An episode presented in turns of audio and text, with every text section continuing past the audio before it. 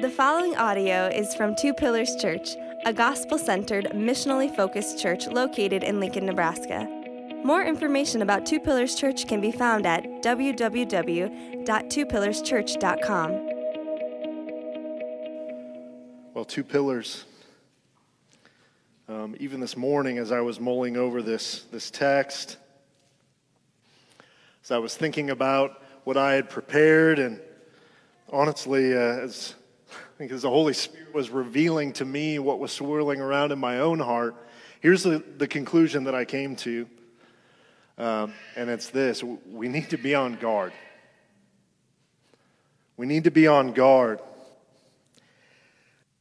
I don't know about you, but the past 18 months or so have been an almost perfect breeding ground for cynicism and compl- complacency in my own heart.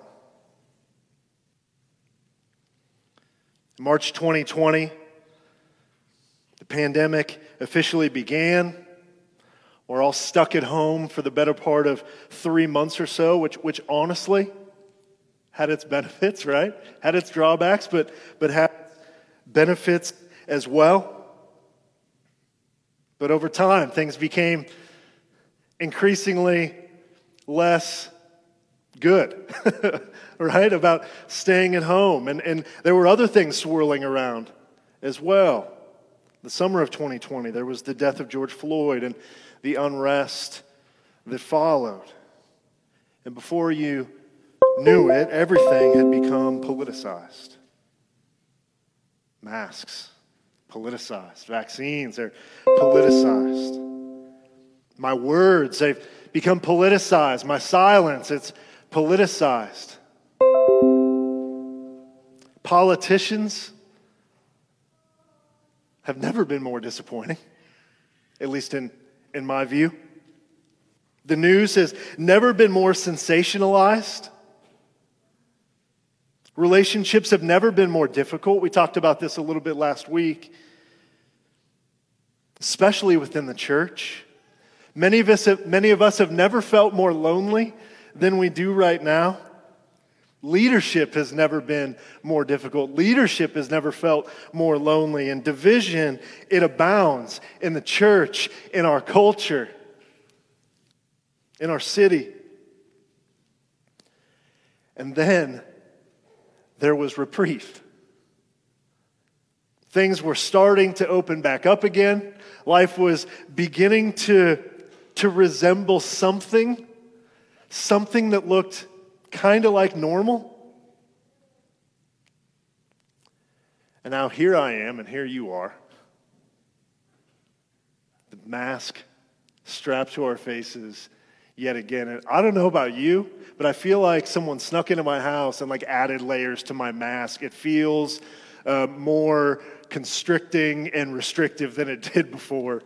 Uh, look, some of you are taking that in stride. I'll be honest, I, I've not taken it in stride thus far. And, and look, cynicism and complacency, it's, it's kind of like that block of cheese that you just bought a few days ago. You stuck it in the fridge. It's a Friday night. You're getting ready to get out the crackers and the cheese. You, you pull out that block of cheese and you notice it's already moldy. moldy. Mold has already started to form. You didn't even know it. It kind of caught you by surprise. And look, this is how it was for God's people in Malachi's day as well. Different circumstances, but, but very much the same. Remember, God's people had been in captivity in Babylon until the Babylonian Empire fell to the Persians. And the Persians allowed them to return to their land and rebuild the temple. And so Malachi writes to his people. Malachi, the messenger of the Lord, his ministry takes place most likely sometime after the completion of the temple. It happens sometime after the ministry of Haggai and Zechariah. And it seems as though while worship had begun in the temple, there was something that was just a little bit off. Now, keep in mind that because we're on the heels of Haggai and Zechariah, God's people had begun their temple worship yet again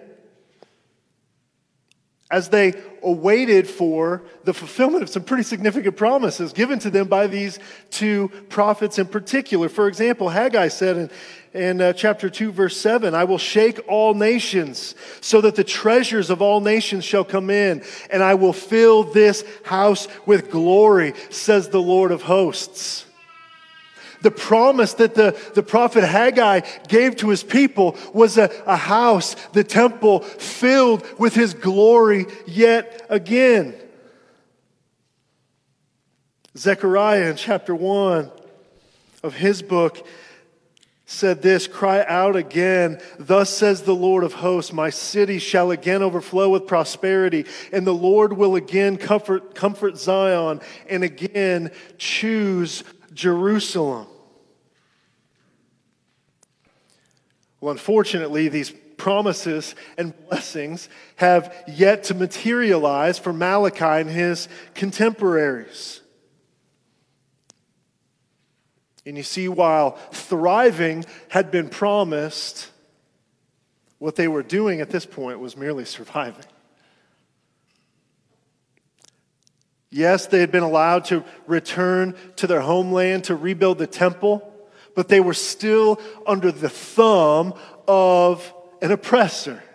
They were still under the thumb of the Persian Empire, and they were surrounded by enemies and neighbors who loomed large, often uh, opposed them and antagonized them. Their crops were failing. It was hard to put food on the table. Life was hard. And so, as they waited, as they waited for the fulfillment of these promises, cynicism and complacency were taking root in their lives. And what we see here, and the thing that Malachi addresses, the Lord addresses through Malachi, is this that, that their cynicism and their complacency was affecting their worship. Their worship had grown empty, their worship had grown cold. And so Malachi is here today to call you and to call me out of our cynicism. He's going to tell God's people, he's going to tell us.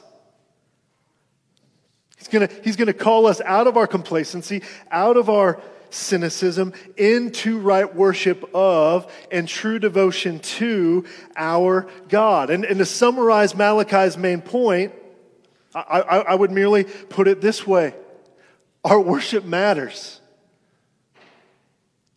Our worship matters even in hard times. Our worship matters. It matters because to be a worshiper of Jesus has implications for our lives.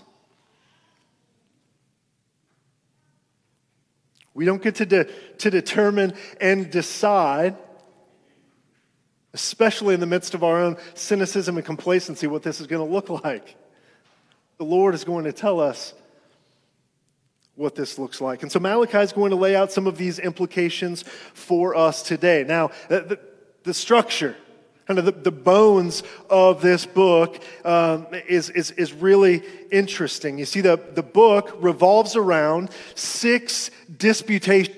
They're kind of hypothetical back and forths between God and his people.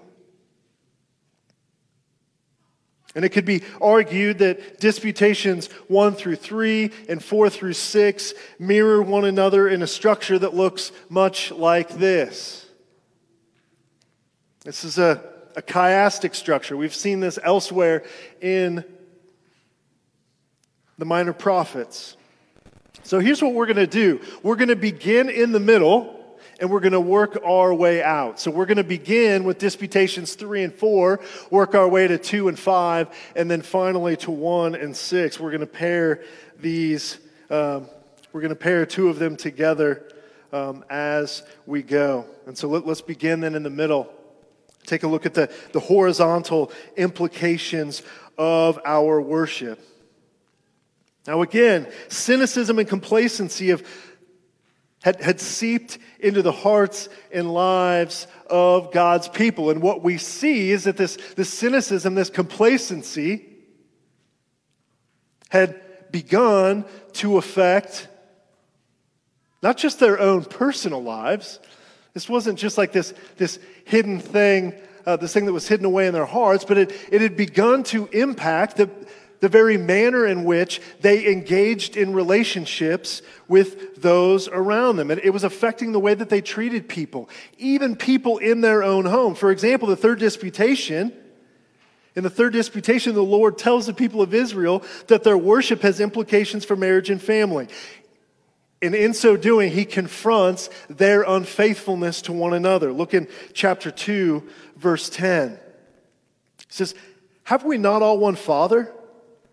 Has not one God created us? Why then are we faithless to one another, profaning the covenant of our fathers? Judah has been faithless, and an abomination has been committed in Israel and in Jerusalem. What is this abomination? Where, where, where's he going with this? What's the charge? For Judah has profaned the sanctuary of the Lord. How? Which he loves, and has married the daughter of a foreign God. And so we see in this disputation, there are two things that the Lord is addressing, and they're both very much connected to worship. Number one, the Israelite men were marrying foreign women. Not only that, but he also explains in the verses that follow that they were divorcing their wives divorcing their Jewish wives in all likelihood in order that they might be freed up to marry these foreign women. Now, look, there's a lot that could be said here, I think. A lot we could take here from this passage uh, uh, on, on the covenant to marriage, and, and we just don't have time today to get into much of any of that. But here's the observation I want us to make Marriage and family are all about worship. Marriage and family. If you're married, your marriage, it's all about worship of the Lord our God. Now, why does the Lord say that it's an abomination for his, the, the men to take foreign wives? I will assure you, before you get worked up and accused our Lord of being a racist. It has nothing to do with race. This has nothing to do with racial purity. It has everything to do with worship. It has everything to do with purity of worship. This is why he refers to these women as daughters of a foreign God. These women they weren't worshipers of the Lord. And so, therefore, they were worshipers of pagan gods, false gods. And what they threatened to do was to introduce idolatry into the lives and the families of God's people. And the men who were marrying them risked having their hearts led astray. They risked the hearts of their children being led astray from devotion to the Lord. And by the way, this is exactly how this plays out over and over and over again in the pages of the scriptures. And I would argue, real life. So then, what does divorce have to do with worship? Well, because of the, the nature of the covenant of marriage, to be unfaithful to one's spouse and the marriage covenant was to be unfaithful to God Himself, who was a witness to the marriage covenant. Now, look, I, I want to be careful to say this that, that there, there are certainly biblical grounds for divorce. Adultery, for example. You, you could make an argument for abandonment. Again, we don't have time to get into that this morning. Here's what we know from the text these were not the reasons why the Israelite men were divorcing their women. They just, they just weren't feeling it anymore. They had grown even to despise their wives. They, they fell out of love. What we're talking about here is no fault divorce, and it was running rampant. And the Lord says in chapter 2, verse 16, that the men who did this covered their garments with violence. Marriage is all about worship. One pastor, Mark Dever, puts it this way in his commentary on this book. He says, In choosing their spouses, they demonstrated what God they chose. In remaining faithful to their spouses, they demonstrated faithfulness to this God. So then, Christian, if you are single and a worshiper of Jesus, then there are implications for who you date, for who you enter into relationship with, and who you marry. He or she should also be a worshiper and a lover of Jesus. And let me propose that if this isn't item number one on your list for your ideal spouse, then I might suggest that, much like Malachi's original audience, something is lacking or something has gone awry in your own worship of Jesus. And you should be careful to inspect that. And, Christian, if, if you're married, then you should make worship of Jesus central in your marriage and in your family. This is what your marriage and your family is all about. And as you do so, strive to be faithful in your marriage covenant, even when things get really difficult. Because as we struggle to remain faithful in the midst of difficulty, we do this as an act of worship to God Himself. Two pillars. We should be invested in one another's lives and marriages encouraging one another to strive for faithfulness. Because again, marriage and family, they're all about worship, and our worship matters. That brings us then to disputation number four. This is where you see some of the cynicism come out as God's people doubt his justice. They say, you have, uh, the Lord says, You have wearied the Lord with your words, but you say, How have we wearied him?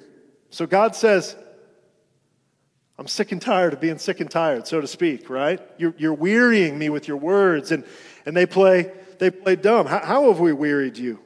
By saying everyone who does evil is good in the sight of the Lord, and he delights in them. Or by asking, Where is the God of justice? You see, God's people have leveraged an accusation against him.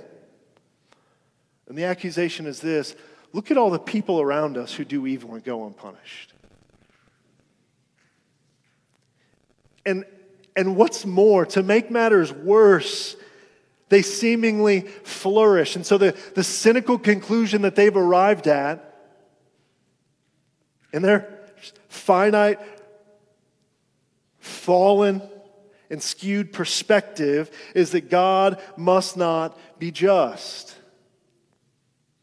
I wonder, do you ever feel this way? Do you ever find yourself, maybe not articulating them out loud, but do you ever find yourself asking these types of questions about God? God, if, if you're so good and so just, why does so much evil, especially evil against your people, go unpunished? Why, why are Christians being slaughtered in Afghanistan right now? Why do those who hate you and despise your name appear to be winning? Why do those who oppose your word and your people appear to be growing in power and influence? Why does violence and wickedness and injustice abound? Why hasn't the person who hurt me been held accountable?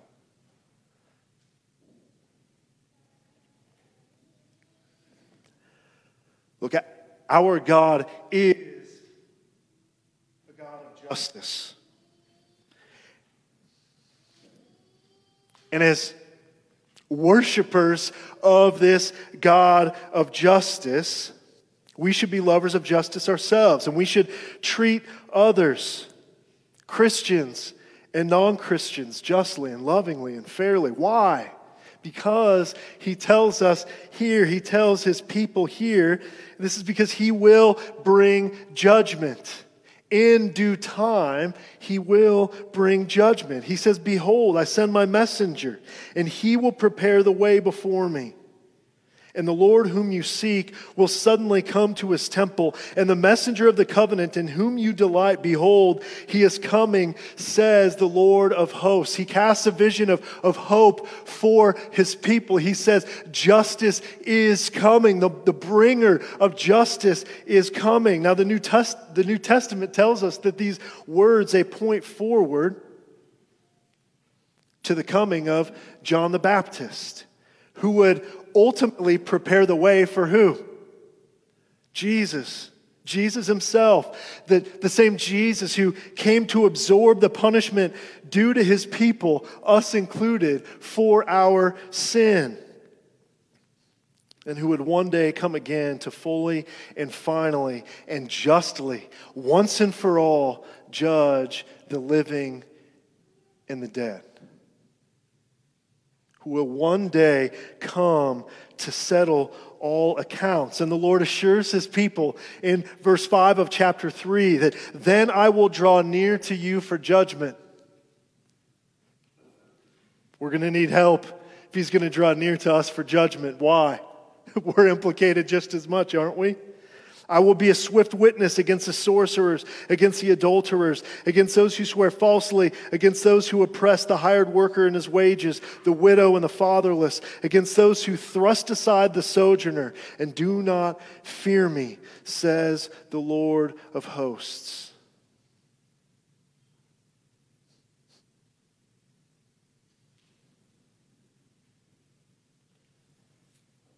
And so the Lord calls his people, even in the midst of their, their cynicism, to trust in him as the ultimate executor of justice in his own time. And in so doing, he calls them to treat one another and those around them justly. And so that we, we see some of the horizontal implications that go along with being worshipers of this God.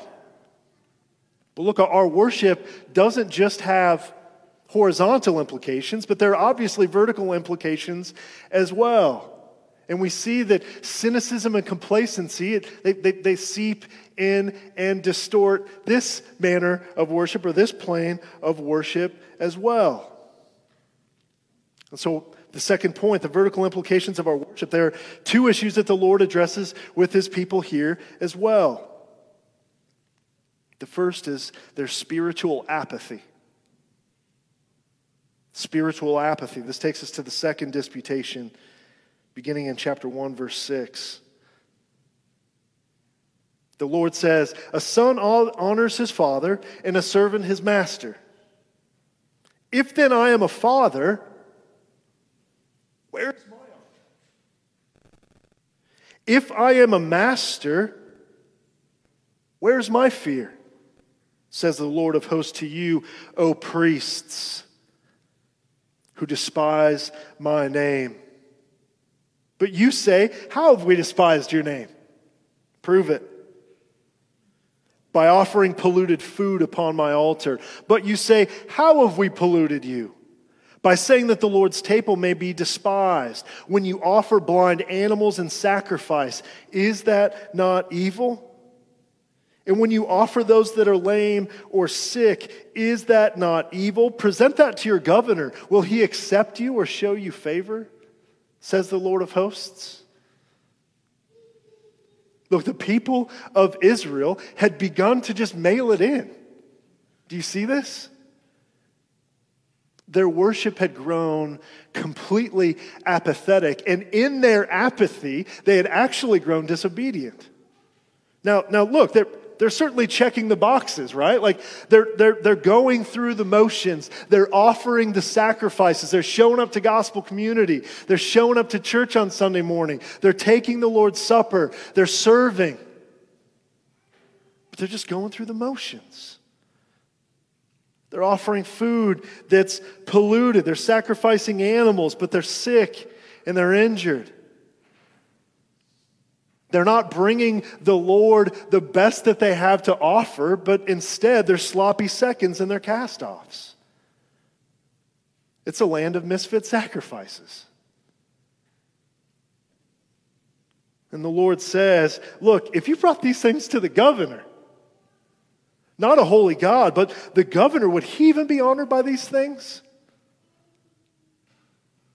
And if he wouldn't be honored by these things, how in the world do you think I would be honored by these things? You see, Israel's worship had grown apathetic. Not only that, but in disputation number five, we see that they had grown stingy in their worship as well. Look at chapter 3, verses 8 through 12.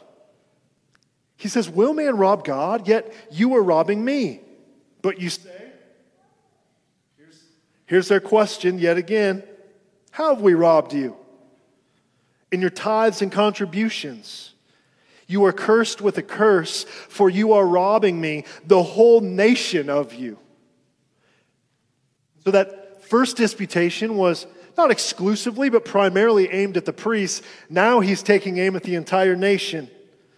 Bring the full tithe into the storehouse, that there, be me, that there may be food in my house, and thereby put me to the test, says the Lord of hosts. If I will not open the windows of heaven for you and pour down for you a blessing until there is no more need. I will rebuke the devourer for you, so that it will not destroy the fruits of your soil, and your vine in the field shall not fail to bear, says the Lord of hosts. You see, their crops weren't growing. Why? Because they were withholding from God. They were under the hand of God. He was cursing them in their efforts. Then all the nations will call you blessed, for you will be a land of delight, says the Lord of hosts. And so we see the Lord, the, the Lord's people, they weren't offering their full tithes. Their full tithes, which were required by the law. They weren't bringing their voluntary offerings. Notice here, notice here that the charge is not an absence of or lack of generosity. What's the charge? It's theft. It's, it's robbery. So they, they were holding out on the Lord, despising his law, despising the covenant, and keeping for themselves that which belonged to him. Ultimately, what this amounts to is them making idol, making idols out of riches and things and stuff. They were putting their faith in riches and not in God. And so here, God invites them to repent and to trust in Him and to trust in His blessing, in His provision to meet their needs. And so then we're left with two questions with respect to the vertical implications of our worship. Think in terms of the manner in which cynicism and, and, and complacency may kind of worked its way into your life. Question number one In what ways are you holding out on the Lord? In what ways have you become stingy with him? He wants all of you. In what ways are you just offering some of you? And, and yeah, uh, tithes and offerings, the building campaign, again, convenient application. But I will encourage you to consider finances, yes. Consider tithing, yes. But don't stop there. In what ways are you holding out on the Lord? Secondly, in what ways has your worship grown apathetic? In what ways have you begun to just go through the motions, check the boxes?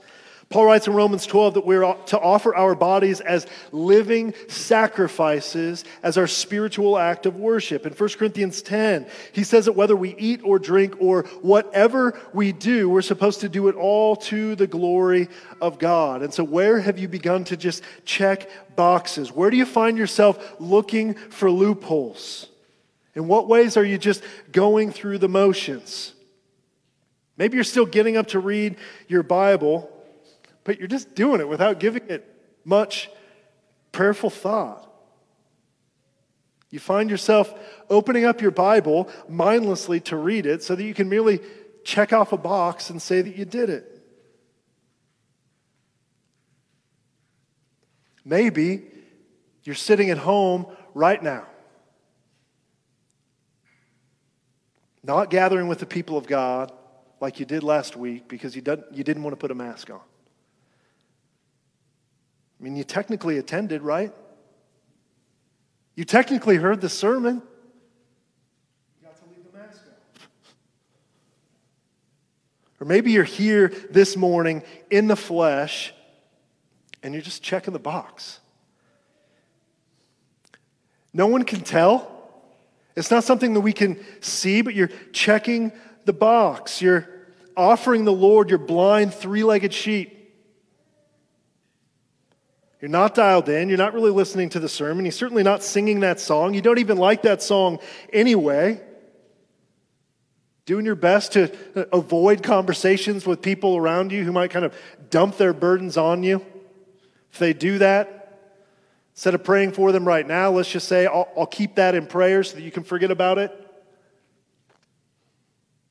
In what ways have you been stingy with God? In what ways are you holding out on God? In what ways has your worship grown apathetic?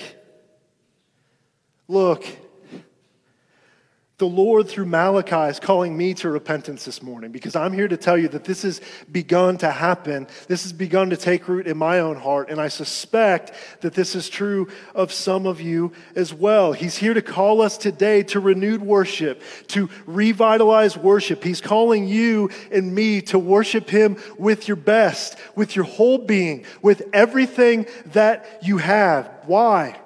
Because worship matters. Your worship matters because our worship matters.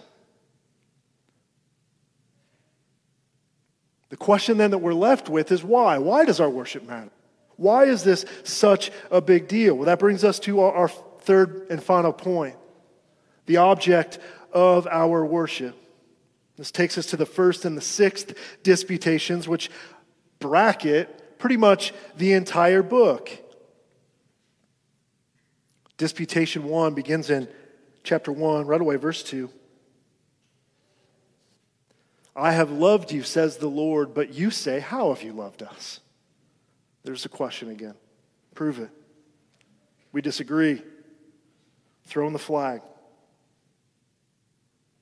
This is the thing about cynicism and complacency. They're always looking for someone to blame. They're always looking for someone to blame. So, like Adam in the garden, they often point their finger at God. This is what God's people do here, doubting his love for them. And how does the Lord respond to this doubt? Continuing on, he says, Is not Esau Jacob's brother? Yet I have loved Jacob, but Esau I have hated. I have laid waste his hill country and left his heritage to the jackals of the desert. If Edom, referring to the, the people that descended from Esau, if Edom says, We are shattered, but we will rebuild the ruins, the Lord of hosts says, They may build, but I will tear down. They will be called a wicked country, and the people with whom the Lord is angry forever. They have no future. Your eyes shall see this, and you shall say, Great is the Lord beyond the border of Israel. So, what does the Lord do? He points all the way back to Jacob and Esau in Genesis chapters uh, 25 through 27 or so. And he reminds us that Jacob he loved, Esau he hated. Now, now, don't think of these purely in terms of affection. He's not talking about affection here so much as uh, choice. He reminds his people that they chose, he chose their ancestor Jacob. And he didn't choose, in fact, he rejected Esau.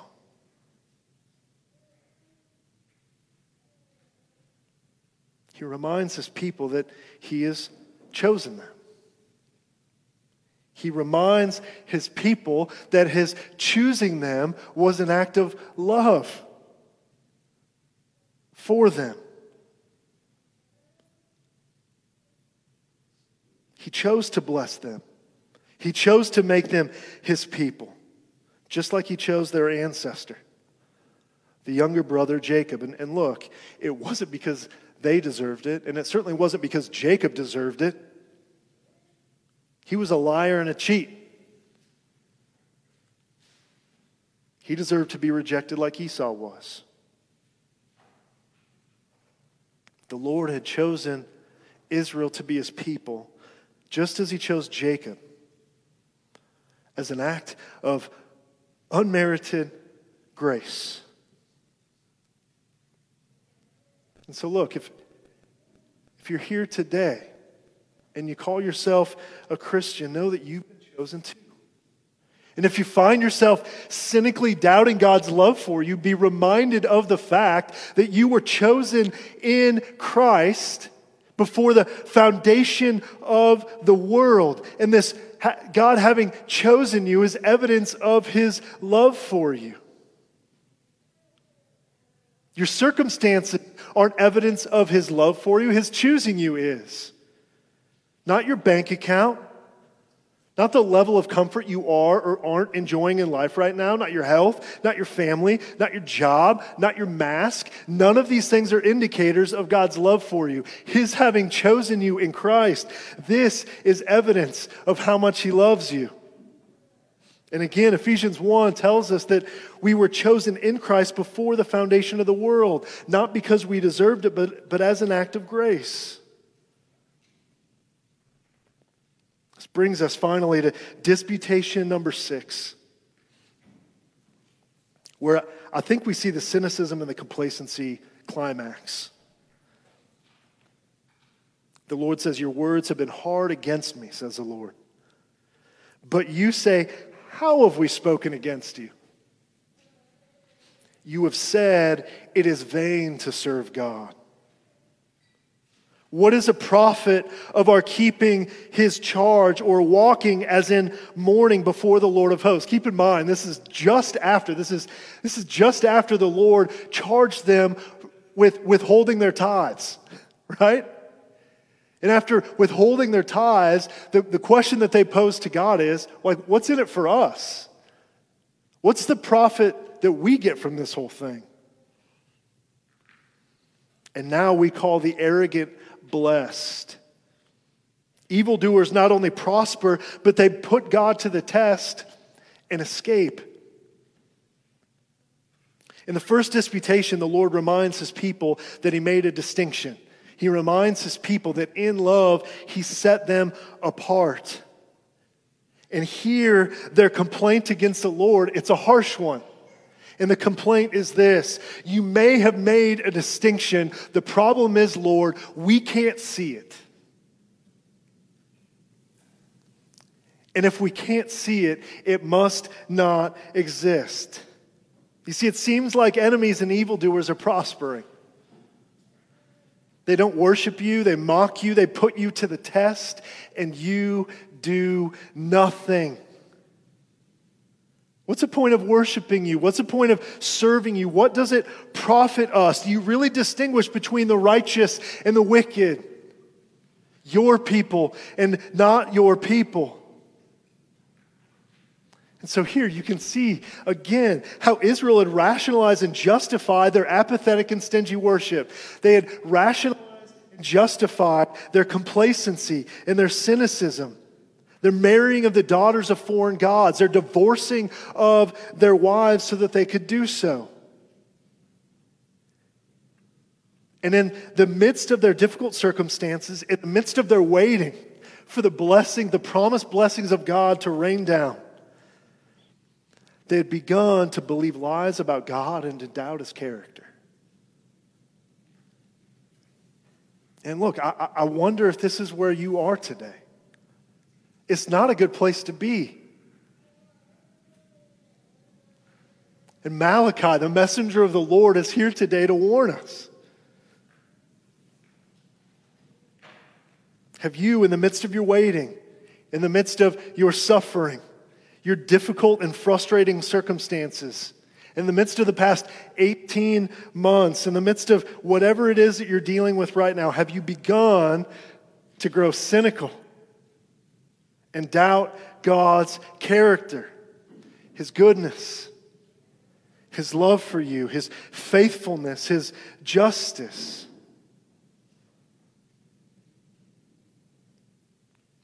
Continues on in chapter 3, verse 16. So then, says, Then those who feared the Lord spoke with one another. And read this. Listen, look at this. Look at this. The Lord paid attention and heard them. If you're the type that writes in your Bible, underline or circle, he paid attention, he heard them. What a statement that is. What, what, what an act of mercy and grace that he would pay attention to his people, his cynical and complacent people, that he would, that he would hear them. And a book of remembrance was written before him of those who feared the Lord and esteemed his name. They shall be mine, says the Lord of hosts, in the day when I make up my treasured possession, and I will spare them as a man spares his son who serves him. Then once more you shall see the distinction between the righteous and the wicked, between the one who serves God and the one who does not serve him. For behold, the day is coming burning like an oven when all the arrogant and all the evildoers will be stubble. The day that is coming shall set them ablaze, says the Lord of hosts, so that it will leave them neither root nor branch. That's bad news. But for you, but for you who fear my name, look at the difference here. For you who fear my name, the, the Sun of Righteousness shall rise with healing in its wings. You shall go out leaping like calves from the stall, and you shall tread down the wicked, for they will be ashes under the soles of your feet on the day when I act, says the Lord of hosts. Brothers and sisters, a distinction has been made. And one day, you and I will see the distinction, and it will be clear as day. Interestingly, the distinction is framed here in terms, did you see this? The distinction here is framed in terms of worship, in terms of those who fear him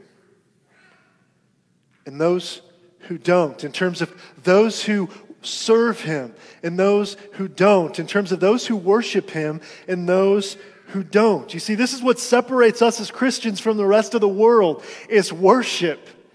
And this is why our worship growing cold is such a dangerous thing.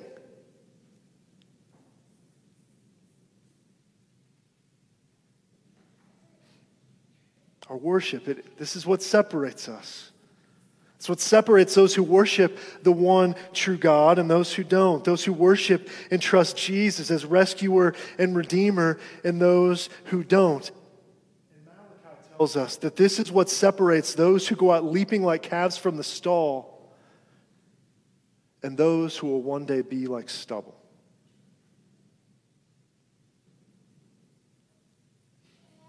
And listen, if, if you've been chosen by God, to be a part of the people of God, then you can't be indifferent in your worship of the God who chose you. The book of Malachi is a call to God's people to return to right worship of Him. Why? Because He's worthy of it. Here's how Malachi ends Remember the law of my servant Moses, the statutes and rules that I commanded him at Horeb for all Israel. There's that trust and obey theme we saw last week in Zechariah. Behold, I will send you Elijah the prophet before the great and awesome day of the Lord comes.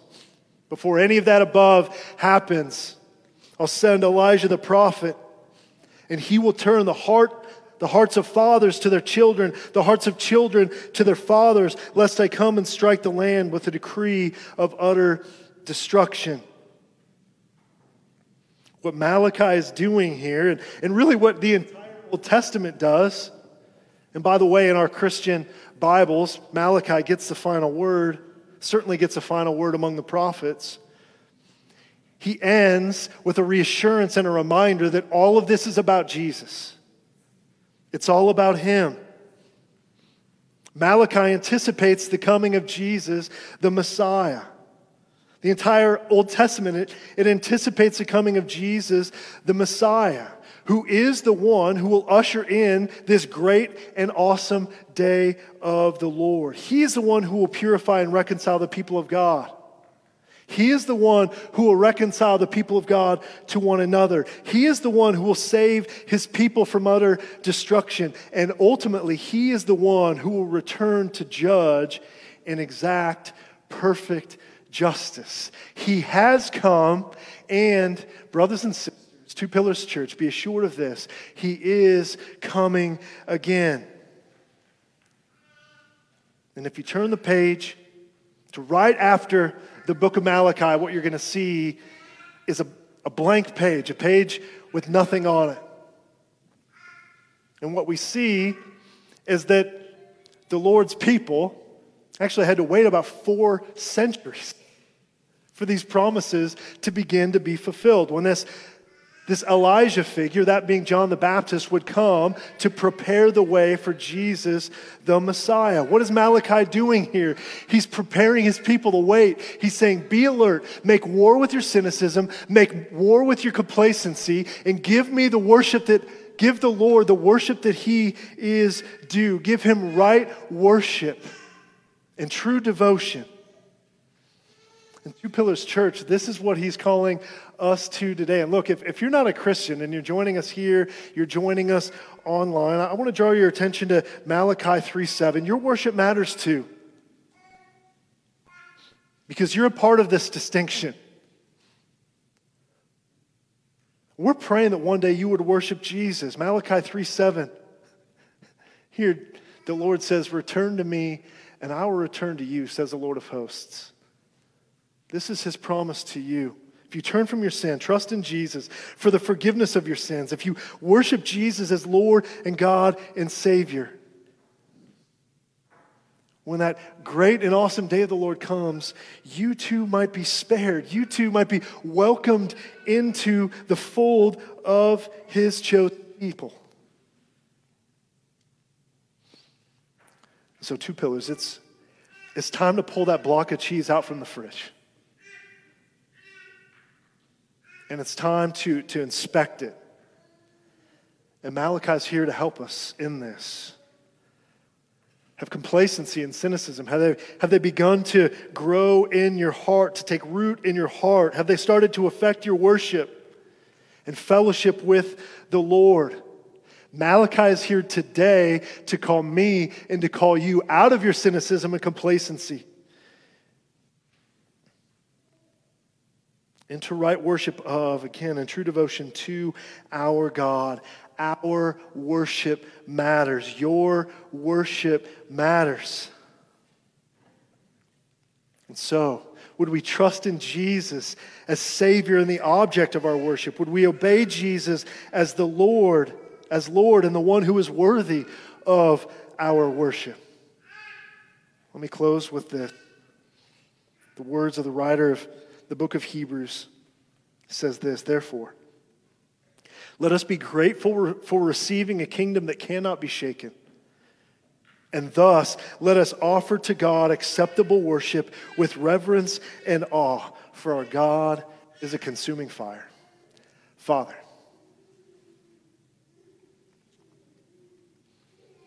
what I confess to you with my brothers and sisters here before you.